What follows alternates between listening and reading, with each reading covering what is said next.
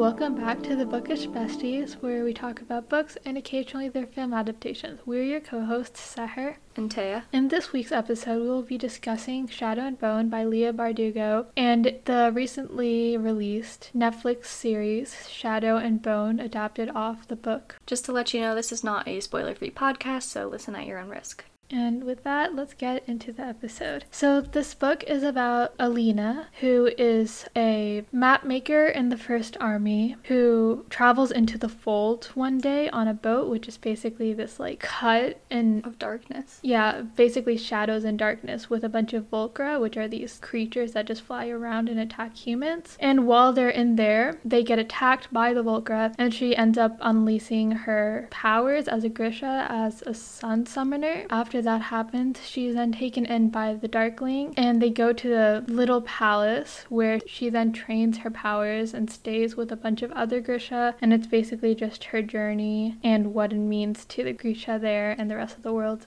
Okay, so I read these books a couple months ago and I liked it though I was originally a little skeptical because it was a shorter fantasy novel. It's like 300 pages ish. and the first half was a little bit slow for me because nothing really happened, but the ending was really good, the plot twist, etc. It was alright. I think it's kind of hard, especially in trilogies, to say like this one book is good because I feel like individually, if you haven't read the other books, you still don't know the whole story. So, from my perspective, having read read all the books, I still have a much broader idea of this world and the characters in it. So with this book, you kind of get an introduction to this universe. So I thought that was kind of cool. Yeah, I also read. Um, I was about to say threesome. I'm so dumb.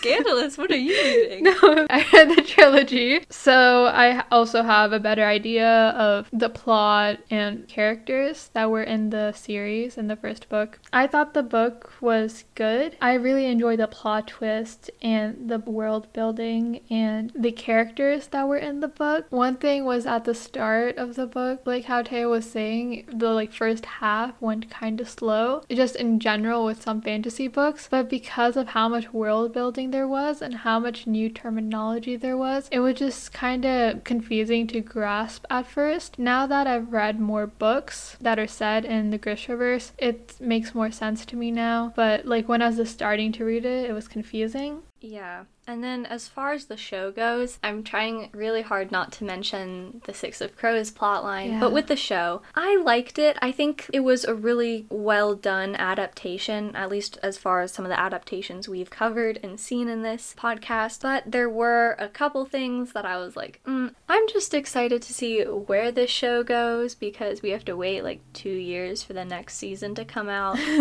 and on the director's Twitter, he said that his plans had turned from a three season plan into a six season and one movie plan. Don't quote me on this, okay? I don't know what he's planning on doing. We'll we'll see what he does with this. But am I really gonna be a full fledged adult by the time that this finishes? Oh my gosh, wait. Yeah, it's gonna be insane. If they're gonna be covering all the books, that's gonna take a long time because she just keeps writing more books in this universe. Um, I've also read the Shadow and Bone trilogy. I've read the Six of Crows duology.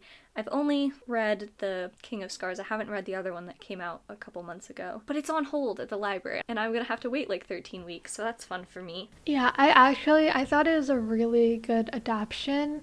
Like how they did the world building and everything was so it, it, yeah, it was so cool and all the magic.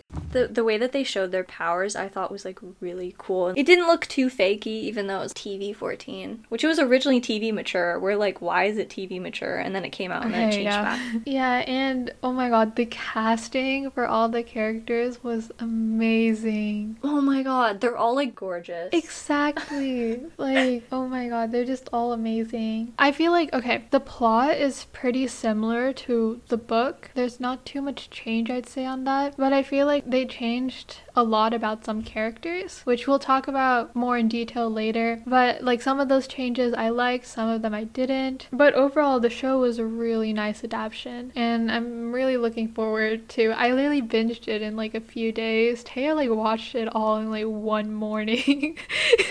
I was a little bit sleep deprived. Yeah, no. So I'm really looking forward to when the next season's coming out. When we're gonna be old. Oh my gosh, yeah. Moving on to plot. Plot. A few things that were a little bit different, at least, between the book and the show. There was a lot more racism. Yeah, I will say that the racism that they added towards Alina because she was part Shu in the series, it honestly didn't really add much to plot. I I love that she was part Shu. Yeah, exactly. Like the racism, we'll talk more about it, but it was so blah, you know. Okay, we're gonna talk about this more in character, but yeah, there's just that was not necessary. One thing I really liked is how they showed the fold because it was exactly how I imagined it. Like how it's sand, it's not actually sea, and the boats can kind of go across it, and the Volcra. Yeah, no, the fold is so scary. Like, Okay, the show was a bit gory too, which like I'm all here for, but I was not expecting it to be shown that much, especially when the Darkling like cut that one dude in half. yeah, I mean, like Alina did in the books describe it as like pretty bad, Yeah. and she was Loki traumatized because she,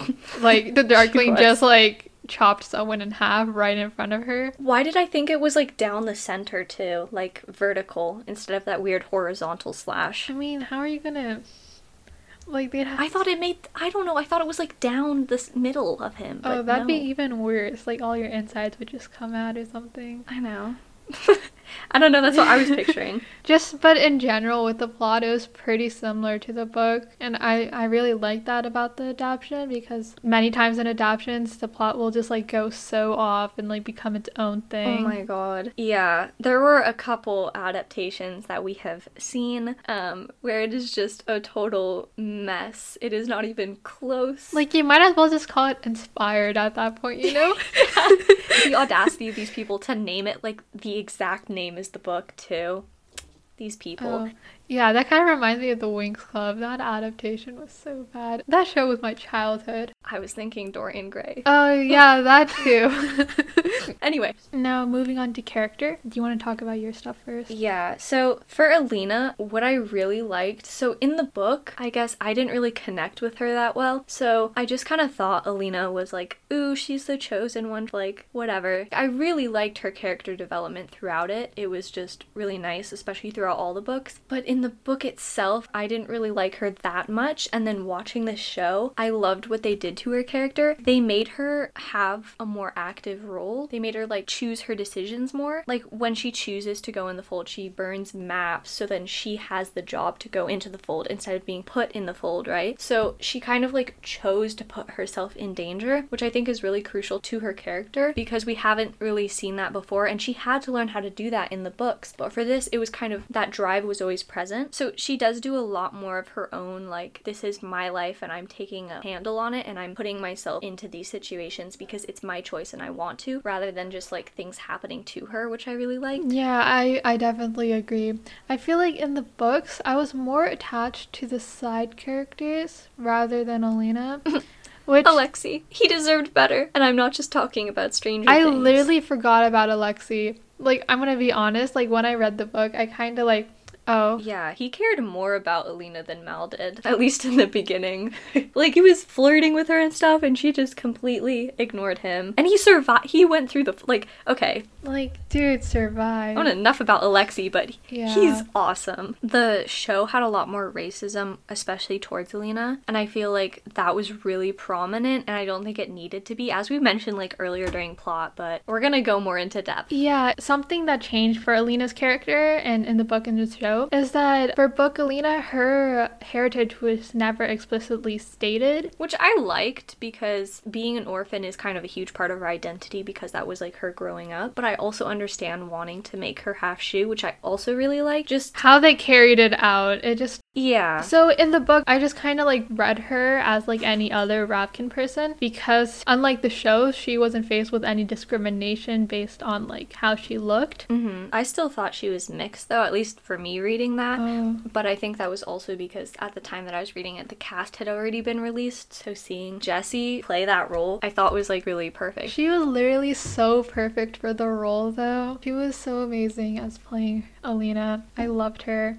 So in the sh- show, they made her half Shu, and this does add more depth to Alina's character. As it added more understanding to why Alina also felt like such a big outsider because in the show, she's also discriminated against based on her race. Unlike in the book, where she was just treated as different because she was an orphan. But I feel like the racism that was in the show was so overdone. Yeah. Because it was literally microaggressions after microaggressions and heritage was mentioned so many times the fact that she was half Shu it just fell to a point insufferable because like as we were saying the like system of racism they already had in the show wasn't a parallel to like any racism like we have in in the real world i guess not in this fictional world. Like they made certain parallels about racism still prevalent which i thought was like kind of messed up because it's a fantasy world. I just thought like a lot of the parallels weren't necessary. There was one parallel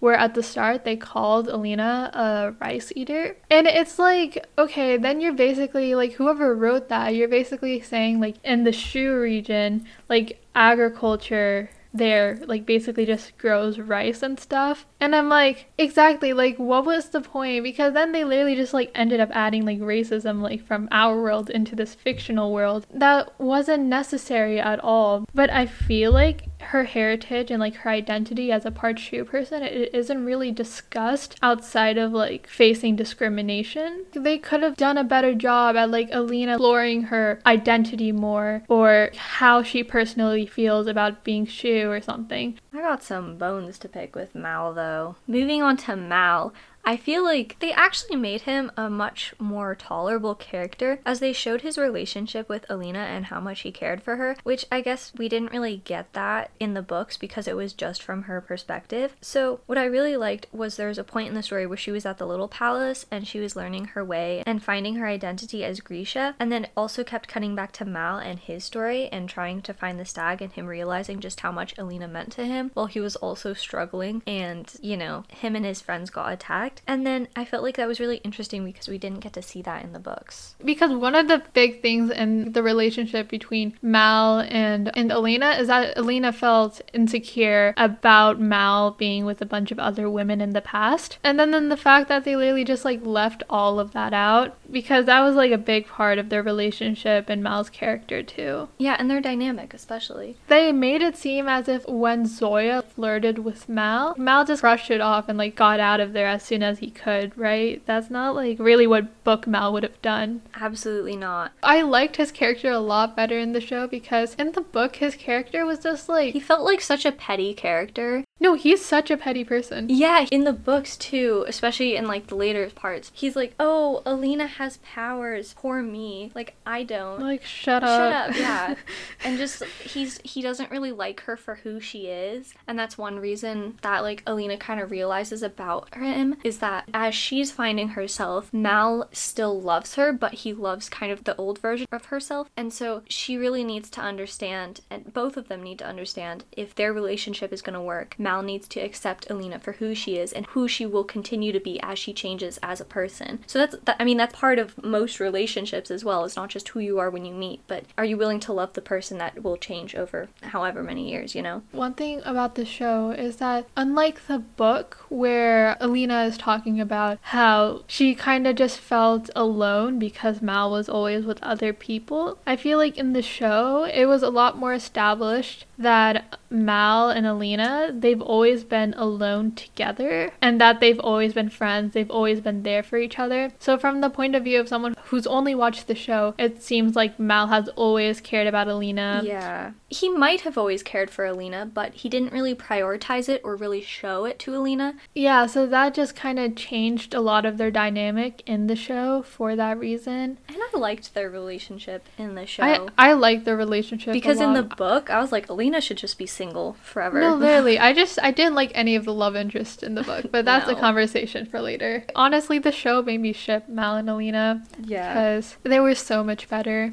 Okay, also with Zoya's character. Oh gosh. Okay, I also want to talk about because of the racism that Alina faced, there was characters around her that also discriminated against her, including Zoya. So in the book, she had kind of this rivalry rival rivalry? Rivalry rivalry against Alina because of her powers, and she was just threatened by her powers. So she would like go at Alina for being an orphan or just annoy her or be insult her and things, right? But I think they really ruined this relationship between Alina and Zoya by making Zoya say something racist mm-hmm. to Alina at the start of the show, which is basically Zoya calling Alina a, ha- a half breed because she was half Shu. Whenever Zoya did like come at Alina or was rude to her or insulted her or said things like I still don't like you, it seemed all racially motivated because of that what she said at the start of the show, which just really ruined her character because that was unnecessary to add. Yeah, I don't really like the way that she was portrayed in the show because it wasn't really true to her character. Um, I've read, for example, King of Scars, which has a lot more of her background and her backstory. So the fact that she was racist towards Alina instead of just because she was an orphan doesn't make sense because she doesn't really identify with any hometown or anywhere that she grew up because she is Grisha and that is her identity. Because she kind of at one point or another during the story, she decided that she was going to leave behind where she grew up in her childhood. And when she said that to Alina, it was really out of character and she probably just said it to get a greater effect from her words. Also, when they implied that she slept around a lot, like with Mal, that does not happen in the books. But I feel like you could have switched their two characters in that interaction between Mal and Zoya and it would have worked out much better. I mean, I don't really have much to say for Genya. I mean, I love Genya. I'm just happy she's there, you know? I feel like people who've watched it may be a little confused because of how she like betrayed them, but Genya just she's so sweet and kind, and she she should not work for the Darkling. Literally, he's so honestly. I feel so bad for.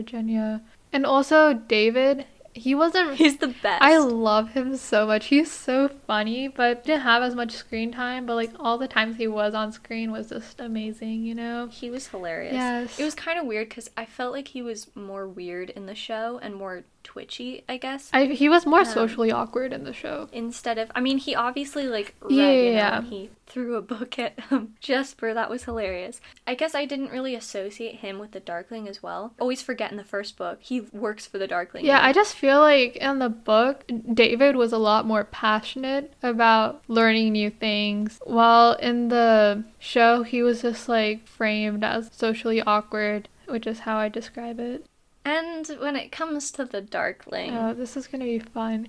We have a couple things to say. I'm gonna hold back on saying a couple things till not next episode, but probably the episode after that where we're covering yeah. the last book because there are some things. But they made the Darkling have feelings. Why? What is up with They're like, that? what's with this? Is just like something that happens in general. There's literally good-looking villains in shows, and then they just give them pretty privilege? No, they already have pretty privilege. They just give them emotions that they didn't have in the first place to make viewers sympathize with them. It's just, why do they do that with villains? Like, what's the point? One thing that's kind of important is we aren't supposed to justify what he's done. We are supposed to have a little bit of sympathy, but that is at the end of the story, not in the beginning. Like in episode 2 when Alina was saying something along the lines of how she doesn't belong yeah. and how she doesn't really she wants to go back to her friends because she doesn't feel like she's a part of Grisha or anywhere else. This is at the part where they're in the field, which pretty pretty field by the way. But the Darkling, he just has this expression on on his face and he's like, "You are Grisha and you are not alone. And I was like, that is not the Darkling at all. Knowing his background, like, at least in the books, he wanted Alina, in my opinion, not because he wanted an equal, but because he saw her as, like, someone who had, like, equal power as her, and he thought that that was a challenge, and that he could take that power and then they could have, like, ruled the world as long as he could have manipulated her. But it was never about letting Alina find her power and then her doing her own thing. It was always about the Darkling controlling Alina in some way.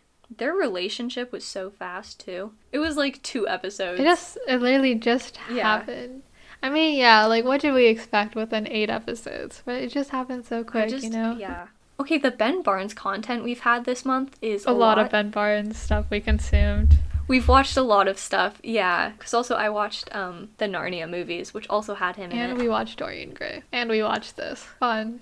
it was weird. What a coincidence. Honestly, though, he did such a good job portraying this role. Literally all the actors, they did such the cast. They're all so amazing.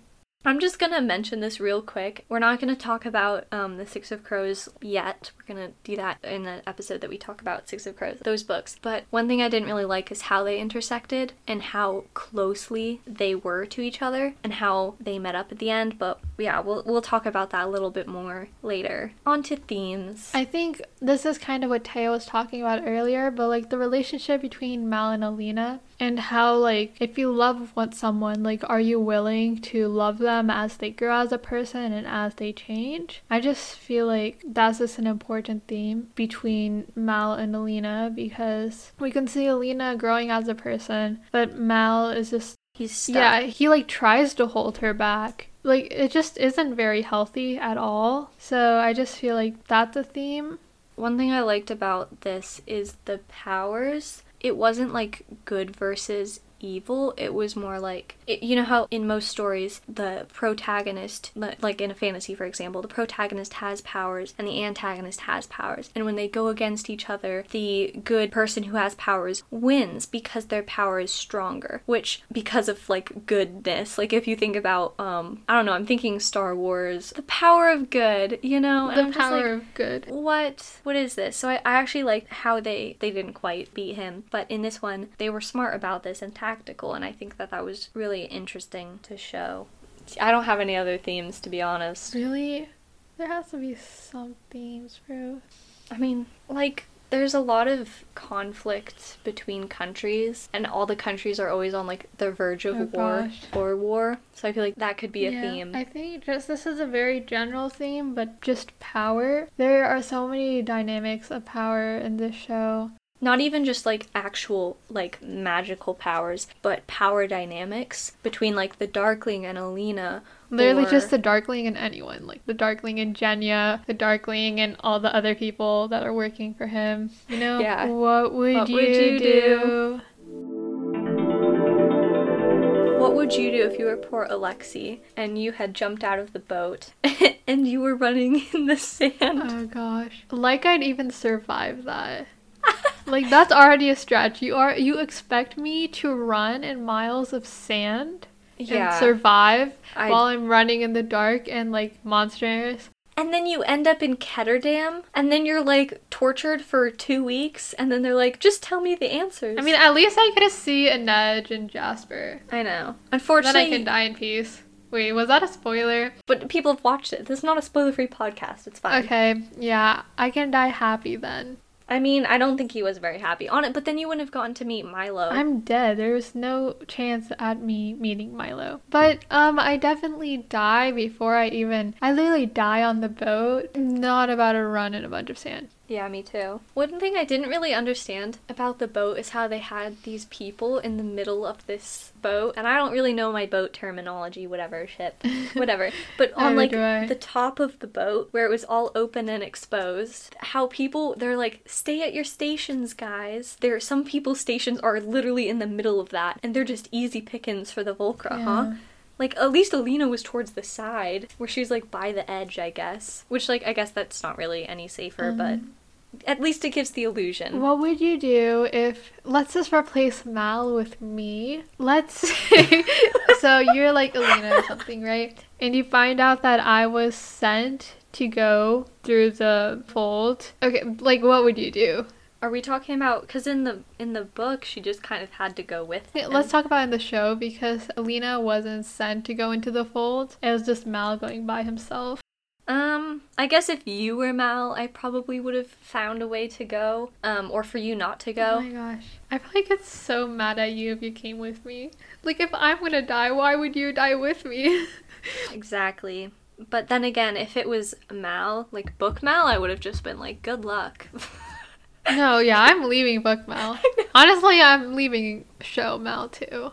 Mm. I mean, if the if it if yeah. he's not you, then I don't see the point. You know. I don't really see what she sees in him, but you do you. Yeah, I mean, like they're friends, I guess. So that's cool. Oh, I don't understand the friends to what lovers. really. Mm-mm. I don't understand. Mm, sometimes enemies to lovers can be. If Taya was going to into the fold and I wouldn't be able to go, I feel like rather than me trying to go into the fold because that'd be really useless, I feel like I'd just be trying to like do as much as I can to make sure Teo wouldn't go into the fold. How kind. And if that doesn't work, then good luck. I have a couple things to say about enemies to lovers. Mainly because of all the Darklina shipping people in this fandom, I'm a little bit concerned for you, even after the show came out. Like, I I can't understand. Yeah. Some people just like ship anything. Honestly, yeah. Like, okay, some enemies to lovers are so toxic. They're just so toxic. Yeah. I was literally gonna say that. But Here's my two cents in why this is such a popular trope. For starters, when you have two enemies, right? And if there is that like attraction to each other, but you guys have to be enemies, there's the part of a relationship, a romantic relationship, that is like before, kind of like in between not being in one and being in one. And I think that that like tension, which is like when you still haven't like figured that out, I think people really like that. And when it comes to enemies, that tension lasts much longer than in a regular relationship because there's also that that point of like I can't be in a relationship with this person. And then also, I don't know, I think people like the fact that these love interests are like serial killers. I'm not sure. But then also is because a lot of these enemies to lovers, the enemy is in a really high powered place and when you have like a morally great character, lots of times that comes with power and that kind of dynamic and I think that that's shown throughout history is that especially women are told to marry above their like social class because that's the only way that they can move up in society society. And so, like, you have the tension, good for you, you have the relationship, and then you have the power essentially that comes from an enemy because an enemy usually means doing something bad, which comes with more power and money and etc. So I think that that is also why that appeals so much. I just also feel like in general people romanticize toxic traits mm-hmm. in enemies to lovers. Yeah. I feel like usually it's the dude that's the enemy. Oh my god, I hate that. Especially when like the main character is like female, for example, and she's like, I can change yeah. you. And she always has like this moral compass. Like No, like this is such like a bad idea to teach like especially since these are like YA mm-hmm. books. Like you shouldn't be like telling young girls that they can like fix toxic people. If any of these enemies to lovers type love interests, if any of these people were poor, it would be abuse. But because they're rich and have power, it's fine. Yeah. Think about it. If like the Darkling wasn't the Darkling, if he was just some poor dude who like killed a bunch of people, no. Okay, think about any other story. That just wouldn't happen and it's because like there's uh, yeah. Also if they were ugly like there's also that pretty privilege behind it. I feel like people just use some like guy him being good looking as an excuse for his toxic traits. That's like something that happens a lot. Like for example in shadow and bone like and shatter me mm-hmm. like there's the trope where like the main character will be taken hostage by the enemy and then they'll be like shipped. And that's like freaking weird. Why do you ship that I know. Also, okay, Warner's a little bit different than the Darkling. But like that's just like talking in retrospect of like the first book alone. Oh, oh, okay. Then yeah. then, it's just yeah. like that. And okay, that's just one thing in like enemies to lovers. There's a lot of non-consensual things always going on, and it's always like, mm-hmm. why? Oh, okay. One thing I wanted to bring up really quick. I know this is in the middle of what would you do. Is Alina's antler that she had. I loved it. Oh my god. Because in the book, I definitely imagined it more of a necklace that wasn't a part of her bone. Uh-huh. And I think that one thing about the amplifiers is that they are a part of you and that when it was under her skin and she really can't remove it, it's not just some metal that can't be unclasped or whatever. The fact that it's molded to her bones, I felt like it was really perfect because it showed that it was intrusive, you know? Okay, this reminds me when I saw the trailer, I was so confused about how they were gonna turn the antlers into a necklace. I literally thought they were just gonna like wrap these giant antlers around Alina and like call it a day. How big did you think the antlers were? Because I thought they were quite large. I literally just thought you like how big both of those antlers were. I thought they were just gonna put her head between the two antlers. and she's just gonna walk around oh, like that. she wouldn't even be able to fit through doorways at that point. No, but like uh, with the like uh stag, like what she has in her collarbone, imagine how uncomfortable it is to sleep with that. No, and I'm a side sleeper like, too. That seems. Oh. oh gosh, I'd feel so uncomfortable. I don't like that. No. Oh, So weird. And like, isn't that going to be like a problem? The part where it's sticking out of her flesh, isn't that going to be like an infection? I mean, they're Grisha; they can do anything, you know. Oh yeah. Or Alina. What would you do? Okay. Mm. what would you do if there was a child right oh in front gosh. of you? Stop. no, no, no. I wanted to ask, what would you do if you're Alina and you just found out from Bungra that Baghra? Bangra. Baghra. I literally keep on pronouncing her name as Bangra. It's so funny. No, no, no. Uh, Okay, if Bangra just told you that, hey, actually the Darkling is planning to use you, to use the Fold to devour other nations, and he needs your powers, like, what would you do in this situation? Like, if we're talking about the books, I probably would have ran away, even though she didn't really have a choice, and in the show. I but I would have been really surprised to learn the dude that I was making out with on a desk was like thousands of years old. Mm-hmm. It's a bit creepy. No, no, the thing is, in the book, like, she already knew that he was very old, right? She didn't know he was that old. She just thought he was like a little old.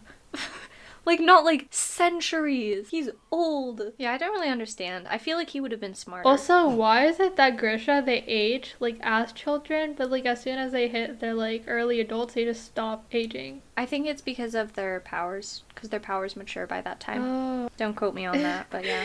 Yeah, what would you do? I mean, I'd run. I'd also be pretty surprised. But like, would I be surprised? I don't know because book Darkling is already pretty suspicious. He he has so many red flags. Yeah, so you're just being told all this, and you're like, okay, maybe I should have realized there was something wrong with him. pretty much. And then I would have ran away. I don't know what you do besides running away. Cry. But I also feel like if Alina didn't run away, I feel like they wouldn't be able to find the stag as fast. Because the Darkling was tracking down Mal and Alina, who were tracking down the stag. So it's kind of just like killing two birds with one stone type of situation for the Darkling. Because he just got the two things that he needed. Mm-hmm. But I wouldn't stay.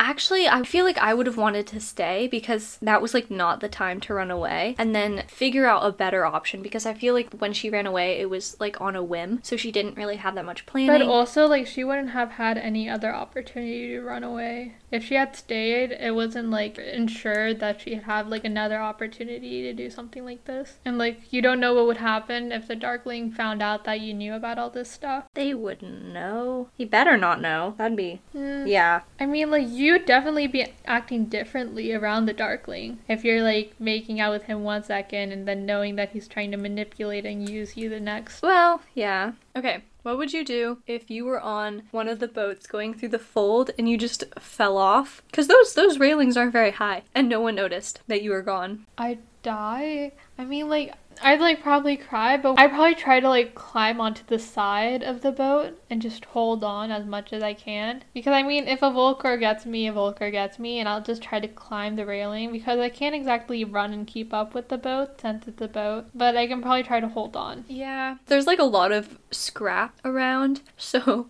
this sounds really bad. But I'd probably just try and find shelter. Oh yeah, there's no random. Yeah. So get weapons. You're not pre- you're not preparing when you fall off a boat. True, true. I mean, Alexei did it. But that was on accident, and he ran. So, He, he didn't bother making a hideout.